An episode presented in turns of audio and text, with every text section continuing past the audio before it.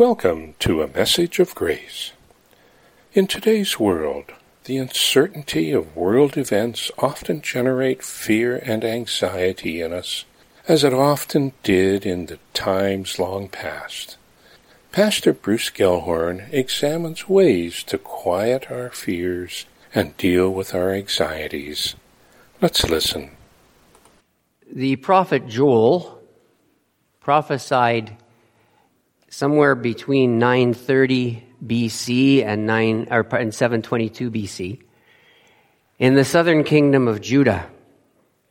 He is considered one of the minor prophets, not because he was minor in terms of importance, but because his book is short. This prophecy that you hear today was really intended to be used in public worship.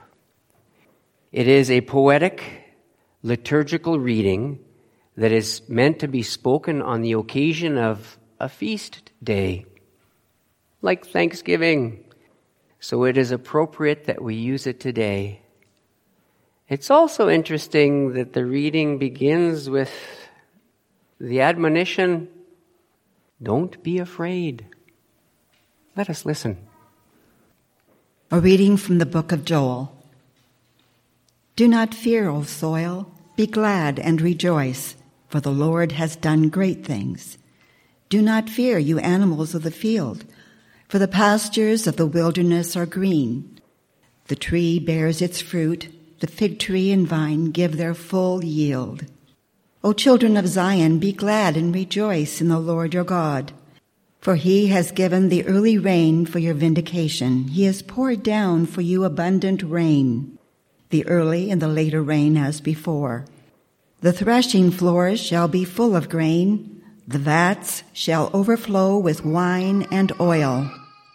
I will repay you for the years that the swarming locust has eaten, the hopper, the destroyer, and the cutter, my great army which I sent against you.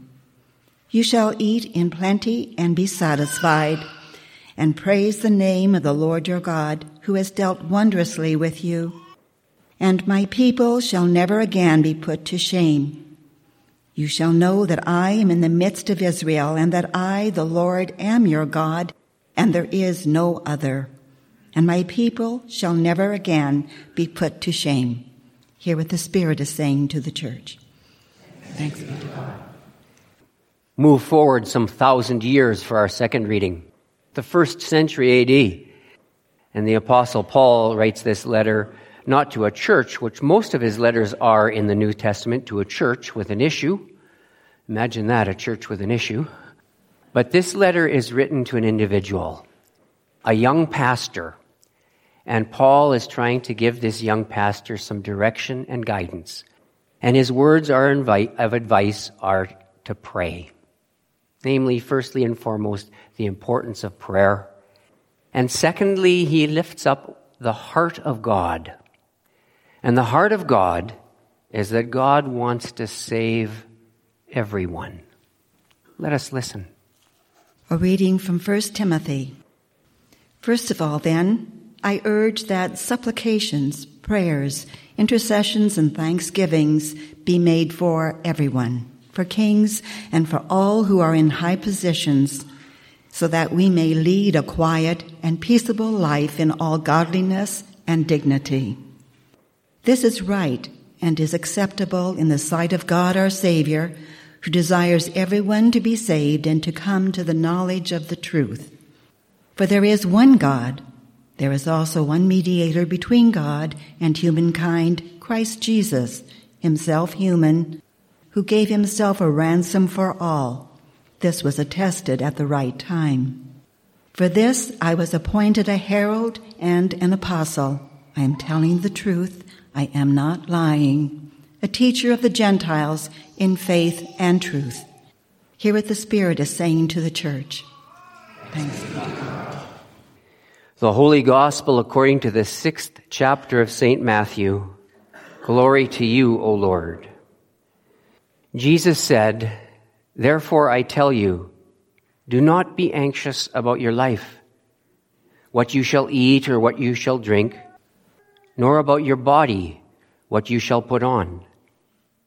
Is not life more than food, and the body more than clothing? Look at the birds of the air. They neither sow nor reap nor gather into barns, and yet your heavenly Creator feeds them. Are you not of more value than they? And which of you, by being anxious, can add one minute to their span of life? And why are you anxious about clothing? Consider the lilies of the field, how they grow. They neither toil nor spin. Yet I tell you, even Solomon in all his glory was not arrayed like one of these.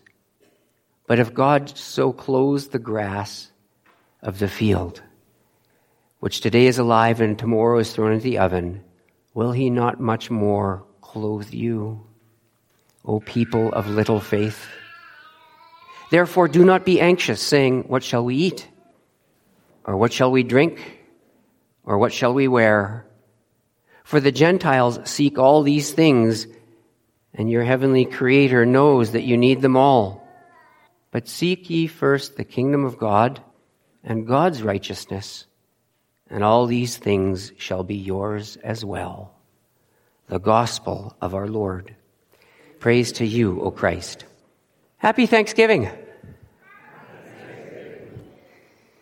You know, in terms of Canadian history, Thanksgiving in this country was first celebrated in fifteen seventy-eight, when the English navigator Martin Frobisher landed on Newfoundland, and the Thanksgiving that they gave thanks to God for was making it safe across the ocean.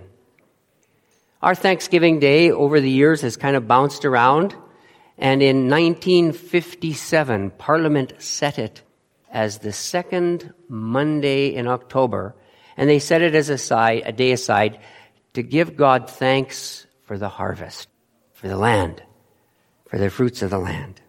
It's a day to give thanks.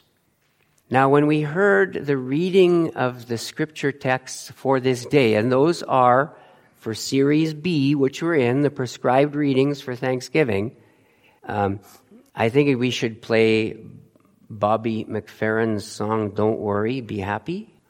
Yeah? No? How many of you know that song? Okay, yeah, yeah. Because, you know, the, the gospel, don't worry about what you wear. Don't worry about what you eat. Don't worry about what you drink. It would really seem more appropriate to sing that today, right? Don't worry, be happy. And in our first reading, the Old Testament prophet Joel also encourages us, don't be afraid. Don't be afraid. This biblical theme of don't be afraid starts in the Old Testament thousands of years ago and continues on through the time of Christ and continues on till this day and age too. Those words of don't be anxious, don't be afraid. There is much to be anxious and afraid of. NAFTA was finally signed this past week.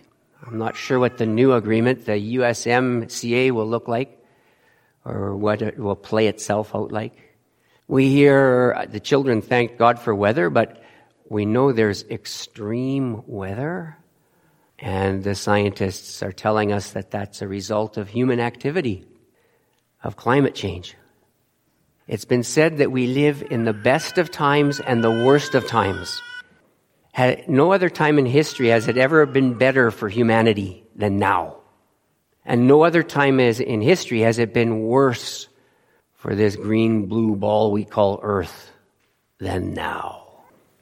We live in the best of times and the worst of times. And there is much to be worried about, to be anxious about, to be afraid of.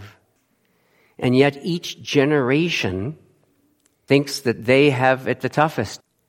Every generation, we've got it worse than you guys. No, we've got it worse than you. You go back through history, and every generation thinks that they've got it the worst. The truth is that fear and anxiety transcend the generations. Fear and anxiety. Joel talked about it three thousand years ago in our first reading. Don't be afraid.